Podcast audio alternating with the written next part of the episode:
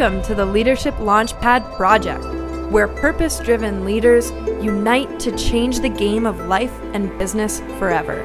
Here are your hosts, Susan Hobson and Rob Kalwarowsky.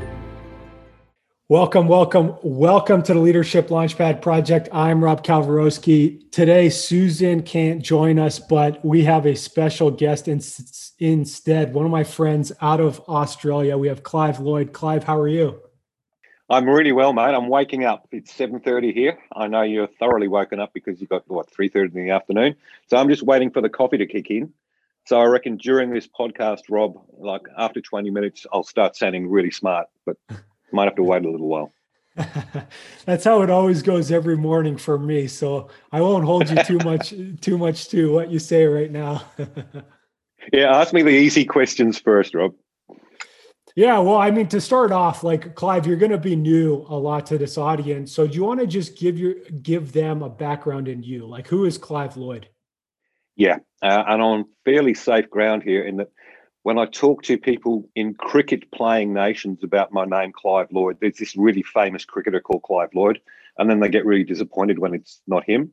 Uh, luckily, I think I'm right in saying, Rob, cricket's not a big thing in Canada, right? No, we're big um, on so, hockey. yeah, so I'm pretty safe on that one. So um, I'm a psychologist, and for the last 20 years, I've been specializing in leadership. And, and I know you and I, Rob, I, I, talk about safety leadership a lot, but really you can take that safety word out. I just, I've just specialized in leadership. Uh, in particular, though, looking at um, well, what works. uh, what works for, for organizations to create a, a culture where their people feel safe to speak up, uh, safe to report mistakes, um, psychological safety, if you like. And that did come through my work in safety because uh, we know very clearly from the research that the organizations that are psychologically safe tend to do better physically as well. They hurt less people. And so I've been a research practitioner for the last 20 years. In other words, really keen to, to look at what does work uh, very much been a, a, pragmatic approach. That is, I, I, don't sort of talk to companies about what's trendy or nice. We just do the stuff that works. And um, yeah, primarily I've worked with high risks of mining, oil and gas, construction, utilities. But really, what we talk about in terms of developing safety, developing safety leaders and, and, and culture, um, that, that really goes across um, most, if not all industries, I'd say. So that's a very quick version of uh, who I am, what I do, Rob. No, I love it. And and that's like something that I wanted to to have you on to talk about was this this culture of psychological safety. Like for everyone listening, like obviously psychological safety is is where people are able to speak up without fear of repercussion. And and it's big, you know, it's big in any company because like I always say is like if the further you get from the front lines, the further from the truth that you are. And, and it doesn't matter whether your business is programming software to, you know, mining oil and like mining iron ore, right? Like it doesn't really matter. Now, Clive, do you want to just like walk us through like if we're dropped into a site and we're trying to improve our psychological safety, like where do we start or how do we start? Um, I think most would agree. Uh, if we're going to make a start on that, it, it, does need to start with leaders. Uh, and frankly, the more senior, the better, because e- even your um, frontline leaders, they need to know that if they're going to start making a, a, concerted effort to build trust and psychological safety among their people, they, they need to know they're going to be backed up by senior leaders. Uh, the, the way I usually conceptualize it is, is the trust fear ratio, if I can put it that way what we know is where, where there is high fear amongst a workforce, uh, and that might be fear of negative consequence, fear of punishment, fear of having a target on my back. Where there's high fear, there's low trust. And if there is low trust amongst the workforce, um, that, that ties into the whole notion of psychological safety. Trust and psychological safety are inextricably linked. And you cannot really progress in terms of developing psychological safety as long as there is mistrust among the workforce. So the, the, the best focus for me is what can we do as, as a leadership team to develop trust among the workforce. So that's the focus first. And I think it does come down to a couple of um, fundamental assumptions. And one of the fundamental assumptions, and this is particularly the case, I think, in safety leadership, but it's it's in cultures generally, is how we think about our people, the fundamental uh, fundamental assumptions we make about our people. And one fundamental assumption often is that well, really people are the problem. Right? You know, um, think in the safety context. Well, people are the problem because they take bloody shortcuts. They uh, they take risks. They don't follow procedures, uh, and so forth. Now, if we have that fundamental assumption, well, what we do as leaders then is focus on what they're doing, their behaviors, and we seek to control that. Right? We, we want to control what people are doing. We might try, for example, giving rewards for good behavior um, or punishing bad behaviors. Now, look, you do that with your dog, right? uh, you throw the stick for Rover, and when he brings it back, you give him a little food treat, and he learns very quickly to do that. Um, humans are a lot more complex, and that what I'd call radical behaviorism, which is still largely used in, in industry uh, to control people, it simply doesn't work because that approach tends to then come down to reward or punish. What you end up there is fear of punishment or extrinsic motivation for the right thing. You know, the, I'm doing this because I might get a reward. And what that leads to is essentially, uh, as you said, shutting down that information that could otherwise have flowed upwards. Um, and, and just a lack of learning. We don't get to progress. And I call that the fear loop and just goes round and round and round like a like a self-fulfilling prophecy one of the biggest shifts I think leaders can make is changing that fundamental assumption from people are the problem to our people are the solution. And this is tied in with the whole notion of safety differently and Safety II. But it's not just about safety, this is about leadership generally, and this is about culture in general. People are the solution. Uh, understanding that we all make mistakes, we all miss things, we all take shortcuts if we're honest.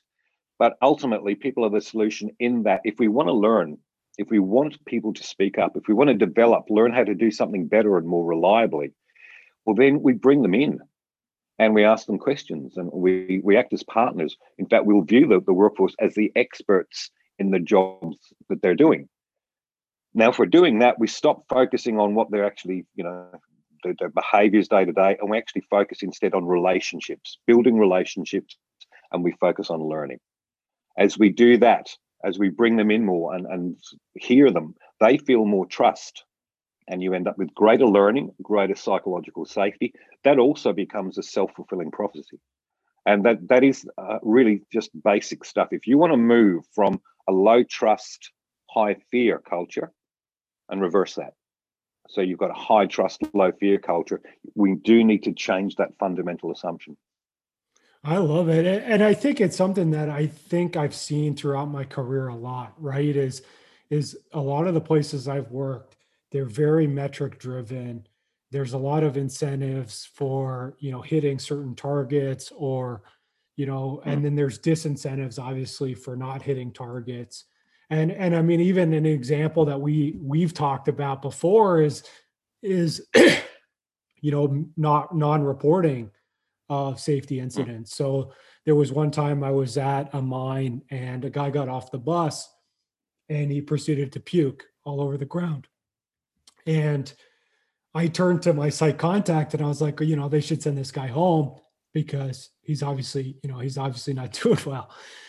And the site contact turned to me and said, like, no, Rob, like this happens all the time here you know, if you work one year without taking any sick days or without being off for for these type of reasons, you know, you're entered in a draw for it was like some significant amount of money. It was like over twenty thousand dollars or something for for your RRSP, and it's just like this is something. And then like another site, like a guy had a broken leg, they had him come in and do light duty so it wouldn't be a lost time incident like yeah. these type of things happen everywhere and it's really just like reinforces that culture. And it's like once you see that as like happen once it, it's just like i don't like how do you even come back from that? It's challenging rob. It really is challenging like the, as i say in the book uh, trust arrives on foot but leaves on horseback. All right. In other words, it, it, takes a while to build this stuff, build trust, build psychological safety, but man, you can lose it really fast. And your example is is great and I've seen it so many times. Um, somebody is injured, but to to avoid it, uh, a recordable as an LTI, yeah, they'll bring them back on light duties. Now, look, so sometimes that can be all right if both people agree and it's good for that person to come back. But when it is done purely for metrics, imagine then how that looks to the workforce. You know, and so all at once we're saying things like your safety is our highest priority. you know, and all the, the glib slogans that people put out sometimes. But on the other hand, uh, we're going to cover that up. Now, you can imagine what that's doing to the trust of the workforce. And again, what we do is we reduce trust, we increase cynicism, and we build us and them. And where there's us and them, you have low trust. And so, yeah, it, it might be convenient, for short term gain, but it does lasting damage to the culture just if I got time, Rob, just one more example um, similar to the one you used. I was working with a um, an aluminium. Now you say that differently in Canada, right? You aluminum, right? let me let me translate an aluminum smelter. Um, and they literally had a, a, system, a reward system, whereby if they went X amount of um, days, or actually I think it was months, without a lost time injury, right, without an LTI, there was a, a substantial cash cash bonus given to the workers. And so I think it was probably a week out from the cutoff of, of that reporting period, right? And one of the forklift drivers, um, there was a jammed pallet and he was trying to, you know, rip it off, didn't have his gloves on. And he actually really sort of cut his hand badly and severed some ligament. But anyway, one of his mates was there. Nobody else saw it. And so they they dressed it, put gloves on to make sure nobody could see that. Uh, wouldn't go to the doctor, even though he was in huge pain um, because it got infected, right? Um, of course, if you went to the doctor, the company essentially would find out they've had an incident. So they did all of this to make sure they made it to that reporting period, and they did. Cash put in the bank. Every all the workers now have got their cash reward. Didn't we do well? You know, um, six months without a lost time injury. Anyway, now the cash is in the bank. The guy actually does go to the doctor, and it was so badly infected, and because of the ligament damage, he, he literally had to take his thumb off. They lost his thumb. Then of course it all came out and the guy was actually fired. Um, the guy who helped him dress the wound was fired. And, and, again it just showed the absurdity of this stuff. What they're actually doing is incentivizing non-reporting. That's right. That's what it comes down to incentivizing non-reporting. It's absurd but it still happens no i i yeah i, I agree. And I, I guess clive you know one thing i've been sort of going on a hot take about recently has been like my dislike of metrics because throughout my career what i've seen is is basically that right? Non-reporting people manipulating metrics um, you know like hitting production targets but at a you know a miss for something else. Now i guess like and, and i've really been leaning towards like what metrics should be used for which is understanding what's actually happening at whatever company it is. Like it doesn't matter whether your metric is a safety incident or whether it's how many lines of code you're you're doing or how many you know cartons of milk you sold as a business. Like the metric kind of helps you understand like what's working what's not working and then you can troubleshoot. Now like as a leader like if you're showing up at a place and currently they're using these metrics to discipline and to you know as this fear-based tactics like how do we start transitioning a company from using metrics in that way to using them as like basically what they're for is understanding? Yeah and look to be fair um, a lot of people use metrics because they're, they're intuitive uh, intuitively appealing. They seem to make sense you know um, well we've just had a banking royal commission over here a little while ago okay because of the, the massive amount of corruption that was involved in the banks but when you look at their reward system their kpis it kind of makes sense. And so, what, what a lot of the banks did, they would incentivize selling insurance policies to clients, um, you know, in, incentivize selling them products from the bank, even if they didn't need them. Why? Because their KPIs to get their money to get a you know a good substantial income, they needed it was based on KPIs. How many policies have you sold to clients? So again, what ends up happening? Well, they sell these things to people who don't actually want them. They actually were selling them to dead people uh, because what we're incentivizing is purely financial gain now. So look, it worked for a while until people discovered this, and then what they did, they wrecked their entire culture. It cost them billions in fines. Nobody now trusts the banks. I'm not sure they ever did, but anyway, it's really gone now. And again, so while KPIs can make sense, we've got to be really careful. Once I think leaders understand the psychology behind KPIs and understand that a well-intended KPI can often have a negative impact. Most uh, leaders that I work with, they see it. They, they actually um, they see that we need to do something about it. They, they need to understand the psychology behind it. You know, I always wish companies would actually bring in psychologists before they even design their KPIs because we can kind of let them know the, the, likely impact. They usually go for the short short term gain. You know, put a KPI, a KPI in sales, you'll sell more. Maybe, but there'll be there'll be a price to that. Even if we look at that safety field, there's one of the KPIs. I don't like KPIs in safety generally, Rob. I, I will say. um, one of the ones we have here a lot is uh, KPIs for safety walks. You know, safety yep. walks. Yep. You know, or what actually should be called unsafety walks, because really that's what they're about. They're about leaders walking around looking for unsafe stuff. So I don't know why they call them safety walks, but anyway, um, uh, uh many companies over here um, have a KPI for doing X amount of those safety walks per month, right? Five or whatever it is. Now, very few leaders actually like doing them. And so what they tend to do to to hit their KPIs, but they'll begrudgingly leave it till the end of the month, right, and then do five quick ones. And of course, every other leader is doing the same thing. So what the work crews learn very very quickly is that uh, all all these leaders are going to be coming out doing their safety walks to get their KPIs. Right, tidy up, guys, tidy up, make sure everything's. And so the data they get from their safety walks isn't very real anyway. Where there's fear, you get bad data. And, and so KPIs tend to drive a, a lot of that sort of behavior. So for me, it's about KPIs that actually are likely to, um, sure, get good results, but also to actually build your culture. KPIs to build trust. Uh, even in safety, sorry to harp on this, but most of the KPIs don't do that. They just don't do that. Um, lag indicators, I think, for most people are on the way out.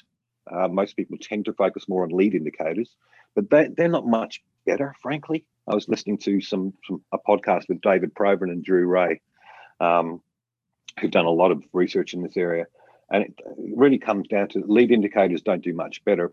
KPIs, if you want to do it, is, is looking at what things actually build trust, what things build psychological safety, and then actually have your KPIs around that. If, if you're going, you know, one of your your best indicators is actually the level of trust and psychological safety amongst your team. If you're going to measure stuff, measure stuff that actually works. And ultimately, whether it's safety or any other aspect of work, Rob, I think actually doing that, assessing trust and psychological safety, which is the number one predictor of high performing teams. Why would you not measure that instead?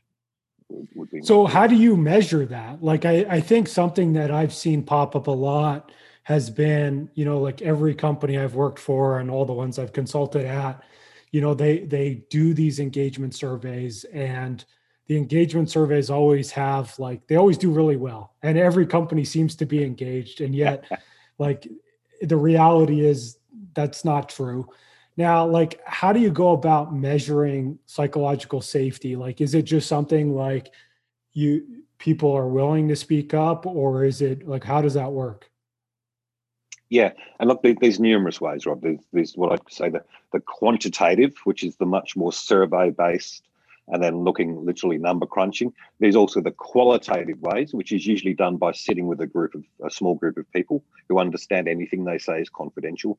Or you can do a mix of quantitative and qualitative.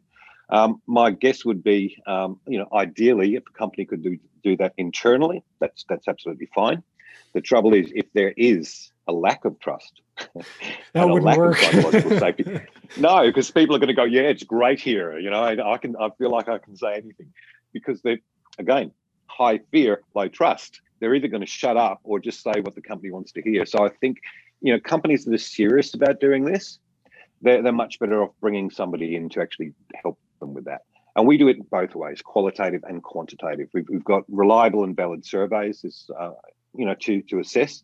Incidentally, um, we we go right through the company from the board, usually right down to contractors.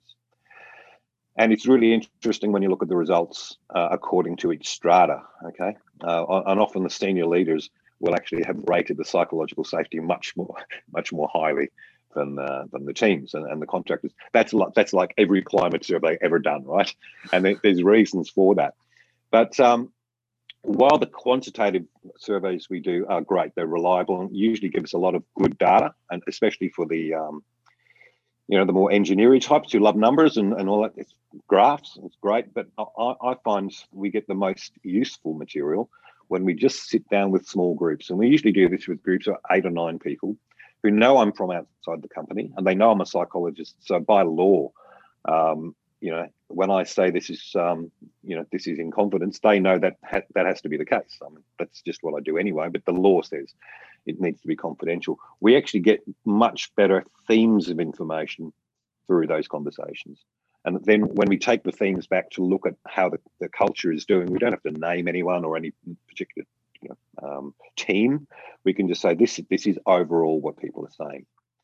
Uh, and the, look, the companies, to be fair, that are serious about building psychological safety, that's what they want to do. The ones that are, um, they, they kind of know they should build trust and psychological safety, but gee, they're worried about hearing bad news. Well, they've wrecked it from the start because they'll they'll sabotage that somehow. Um, you know, one of the archetypal aspects of psychological safety is I feel safe to speak up. And so if you've got a leader saying, yeah, I want them to speak up, but or and I think I mentioned to this in our last talk, Rob. I was talking with the manager the other day. He said, Clive, look, I want them to be able to speak up. I just want them to have the courage to do that. And I'm thinking, if it was really safe here, why would they need courage? and then after talking to this guy for a little while, I could understand you would have to be really brave to bring this guy bad news. and so a leader's role in this is letting their crews know that it is absolutely safe to bring bad news to them. If they even get an inkling that it's not, well, they simply won't do it. Yeah, I love it. And it's something, you know, Clive, we, we've talked about it before, but that psychological safety, you're right. It's like, it's not about having courage. And it's that same thing is like, if you require your people to have courage for them to speak up, they're not going to do it. Most people don't. Hmm.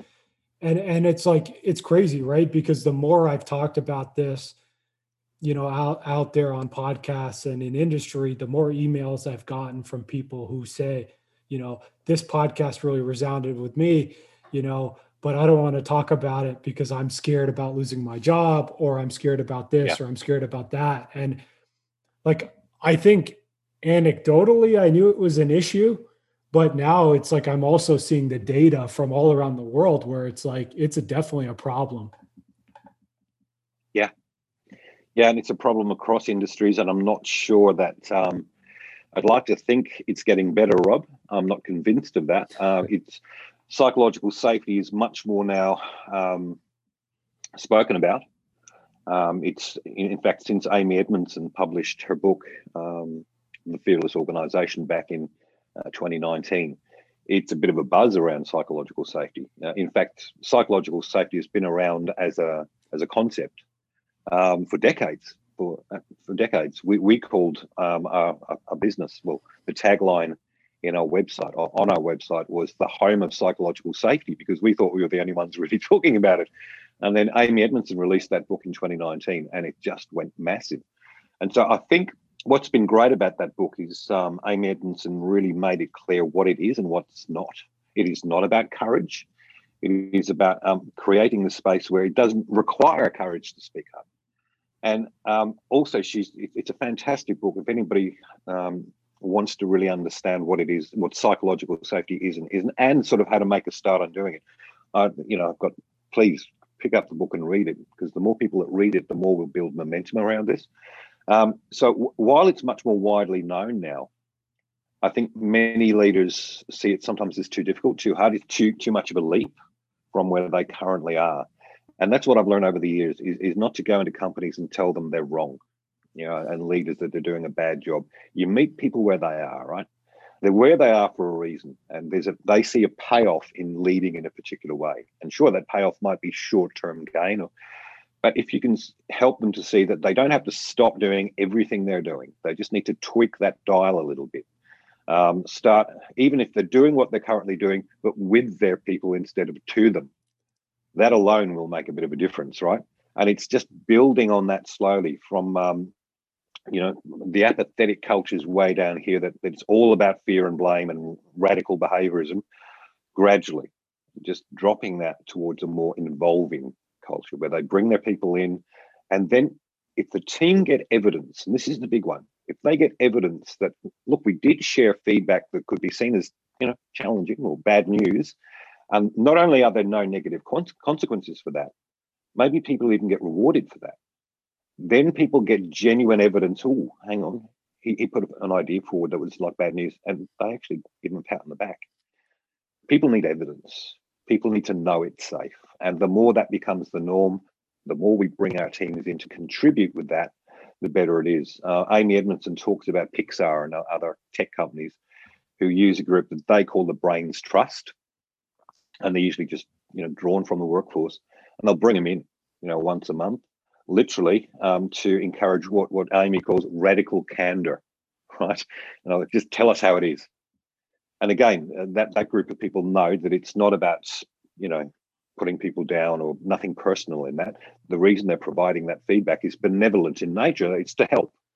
Equally, leaders need to know when they receive that information from this group of people, um, they, they just need to listen and, and, and not get defensive. And, and once that starts happening regularly, we learn a lot more as a company about what's really going on.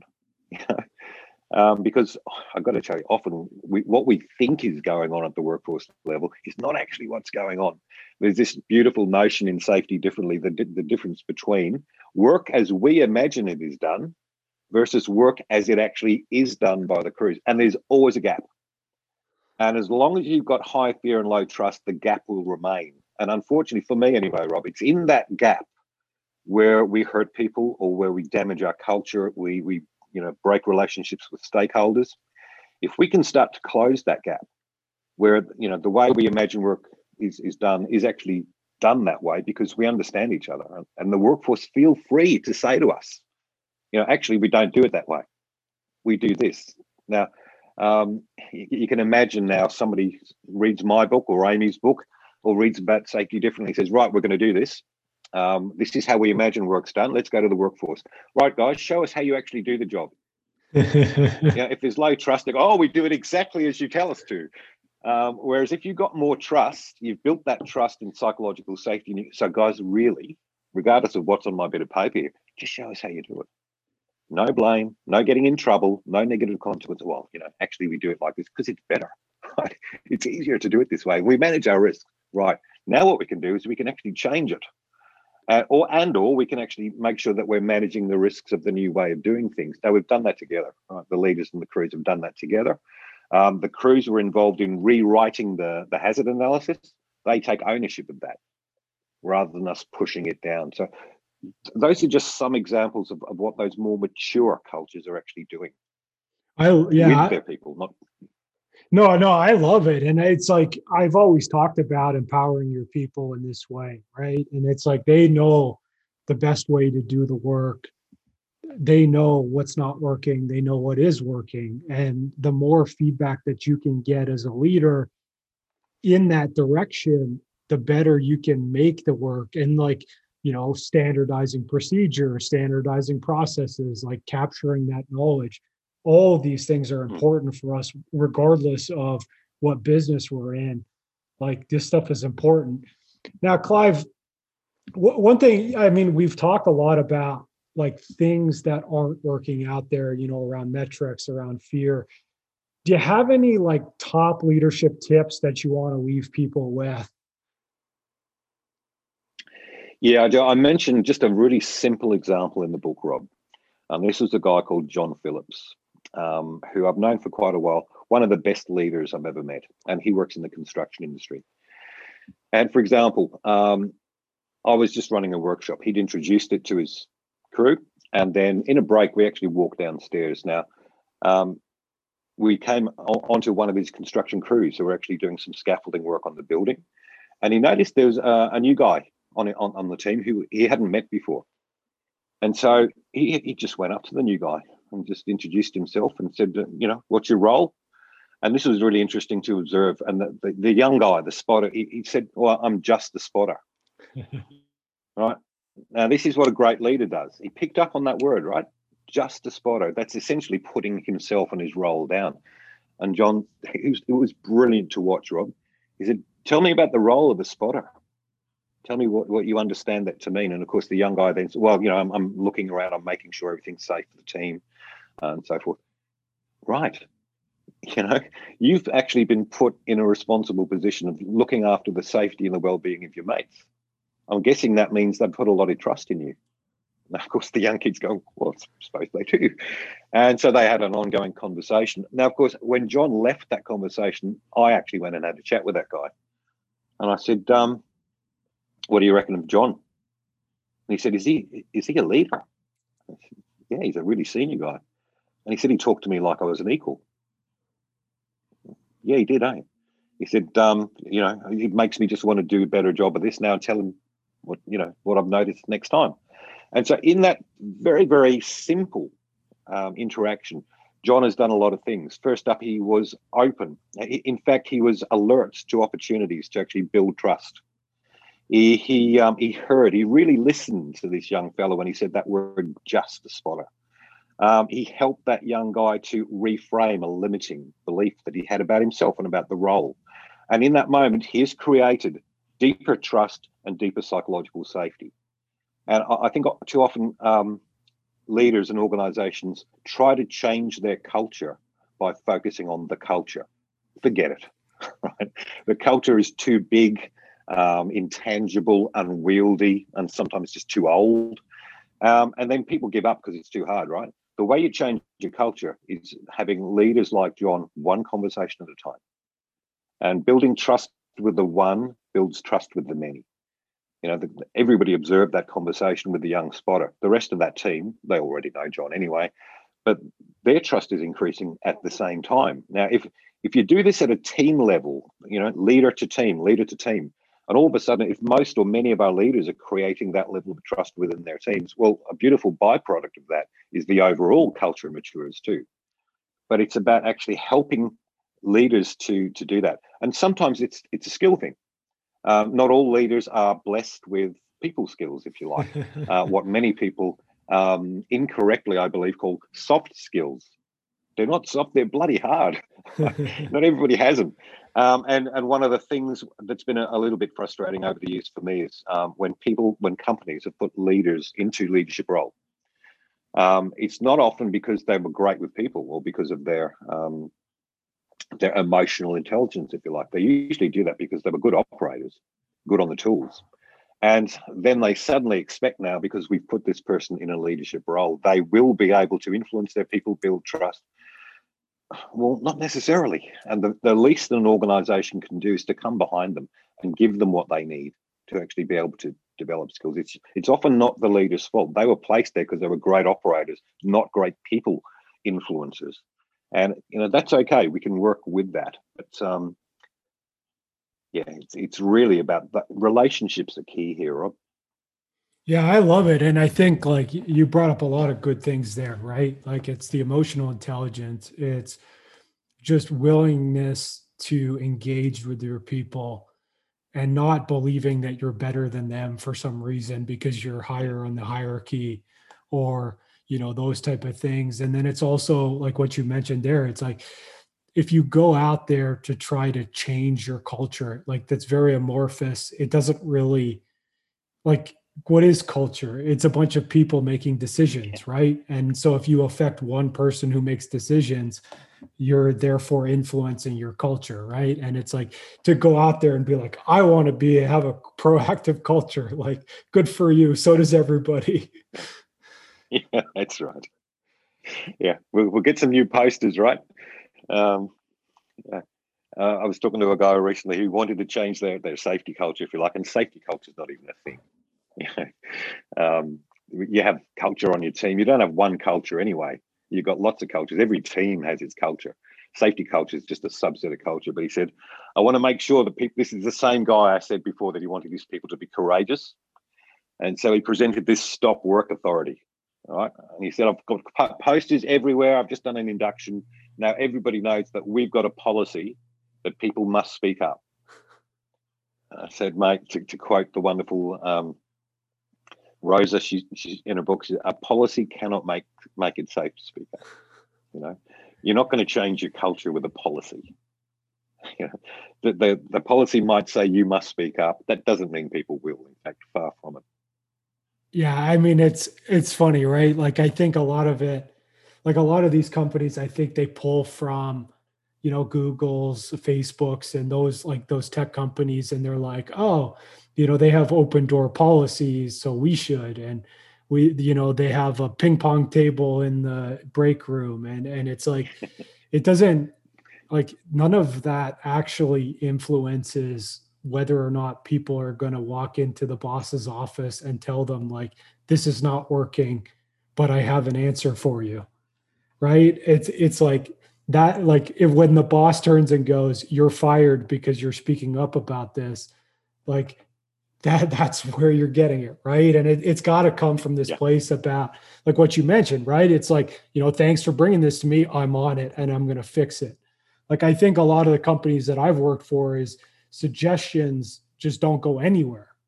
It's not that they're maybe not like people don't want to hear them. It's just like maybe the boss has no way of influencing or you know, it just doesn't go anywhere. And and that's also where people just become apathetic about their work.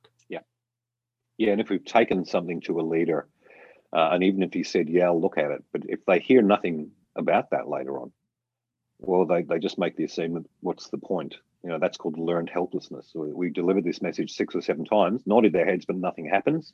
Uh, eventually, of course, people simply stop speaking up. Um, again, and though you know, if we're taking it to a mid mid manager or middle manager, again, as I mentioned before, he needs or he or she needs to know that it's safe to actually operate on that from their leader. And so, does you know this this needs to be actually backed from the top. I love it. Now, Clive, there was one other thing I wanted you to mention. We talked about hmm. it. I, It was a while ago, but you mentioned is where, in order for people to build psychological safety and trust, there is an element of being vulnerable, and there's an element that you can do about sharing your personal story with your team in order to build that. Do you want to just elaborate on yeah. that for everyone? Yeah, a good point. Thanks. Yeah, one of the chapters in the book. So, in, in the first part of the book, you know, we put the research up there. Why trust? Why psychological safety? And, and you know, once you've read that, I don't think you can still maintain a position of this. This is not important. It absolutely is. And and so I wanted to make the point very clearly, and I think I do that quite well. I think I think I actually make the case for change very well. But then, of course, we move on to well, how do we do this? Uh, one of the opening chapters in part well, part two of the book is about how, how to do this. And one of those first chapters is literally about the power of self-disclosure. And that is, you know, think about who you trust in your life. Forget work. Um, quite simply, they, they, are the people you, you know the most. And what's interesting, I'll bring you in on this, Rob, for, for a moment. Uh, up until, I don't know, six months ago, we didn't really know each other. We've never met in person but we have connected uh, in this sort of forum a bit, you know. And one of the things, uh, in fact, our very first conversation, um, I, I, trusted you implicitly, and that was purely because you just you're incredibly authentic. Uh, you shared your story, um, and I believe you were prepared to be vulnerable. I don't know to what degree you felt vulnerable, but to me, you were prepared to be vulnerable. There's nothing like that for building trust and the, the best leaders I've worked with and who I've you know um, worked alongside have been those who, who are not afraid to actually tell me a bit about themselves, to share their story, if you like. And there's something incredibly powerful when people are prepared to share their story with you. That's them being prepared to be vulnerable. And we sort of know just intuitively that when somebody is doing that, they're letting me in, they're, they're letting me into their lives and, and into their world that helps very quickly. That helps to build trust. And it actually then encourages others to do the same. And one of the things we've done a lot in our workshops is actually just encourage small groups, just small groups, and it's pass or play. You, you never have to do this. But um, you know, I'll often start by sharing my story, not just my work or professional story, but you know, um, all the dumb things I've done. um, and I've done a lot. Um, the reason I became a psychologist, Rob. Um, but again, the more we do that, it makes it just easier for the next person to share. And then the next person, before you know it, this group of people, um, they know each other a lot better than they did just an hour before. And just that willingness to be vulnerable and let people in is one of it's an express route, if you will, to, to creating trust and psychological safety. So I thought it was worthy of a chapter in its own right. Oh, I, I definitely think it is. And and it's something that like obviously I've worked on myself over the last year, but it's something where, you know, it does for me at least, it does open up basically room for other people right? And and i think that that's something and it doesn't have, you know like you can't just list your resume and expect people to open up right? Like we all know we all can sense when people are being real or not real with us. And if you just say hey i worked at this company and did this like nobody really cares. But you know when you talk about these things like who you are and like how you feel and like the struggles you've been through and the victories you've had and and all these type of human elements you can really start to build connection with people and and you know vulnerabilities to start. Yeah. And yeah it's definitely an express route to creating that psychological safety. Love it love it love it. Now clive where if people are listening and they want to connect with you where can they find you? And then also tell us a little bit about your book. Yeah okay. Thanks rob uh, look, if, if you're on LinkedIn, um, and I'm sure many of your your listeners are, Rob, uh, I, am on there. Um, just, just, go to Clive Lloyd, and, and, and um, I'm really happy to connect. I learn from just about everybody I actually connect with. Um, if you want to go to our company and have a look at what we do, the company name is GYST Consulting. That's G Y S T, which stands for Grow Your Safety Thinking. So gystconsulting.com.au. Um, and you can get hold of me there. Uh, the book, Rob, um, I'm not sure if this is audio only or visual, but I'll put that up anyway. Uh, the book that was released, I don't know, what, four or five months ago now. Next Generation Safety Leadership from Compliance to Care. And I think that subtitle is something we've really been talking about here. That's right. right. From compliance, just tick the boxes, to care, actually connecting with people. Um, so if people are interested, it, it is, uh, I guess, marketed as a safety leadership book. But as Rob has remarked several times, it, it's just a leadership book, really, um, applied to safety, but you can apply it to anything. And just in, in, terms of getting it, we'll just go to Amazon and just type in next generation safety leadership, and uh, it'll take you to Amazon uh, in your area. There is an e-book if you um, if you like the, the Kindle thing, um, and a hardback edition. So thanks for helping me give a plug there, Rob. No, no, absolutely. And yeah, like obviously, like it's marketed as a safety book, but I mean everything we've talked about today is is industry agnostic, and you know Absolutely. like building trust. I mean, you can do this like whether it's your kid's soccer team or you know your cricket team that you're mentioning you know it doesn't really matter right and and i think like that's the biggest thing about leadership that we can say is it's a human game and whatever that human is whether it's your spouse your kids your community, it doesn't really matter. This stuff all works. It's all about trust. It's about having relationships with each other, supporting each other, impacting each other, and really making each other better. Wow, that's a great summary, Rob. so, Clive, I mean, obviously, thanks for joining us today. Everybody else who's listening, I really appreciate you guys listening. If you haven't yet, Subscribe to Leadership Launchpad Project podcast on your favorite podcast platform. You can also follow the Leadership Launchpad Project on LinkedIn, Facebook, YouTube, and go to elitehighperformance.com slash leadership. Sign up for our newsletter so then you can get notified for every podcast that we do, plus some other cool giveaways and fun stuff that we're doing. So definitely connect with us, connect with Clive and we'll see you all next week.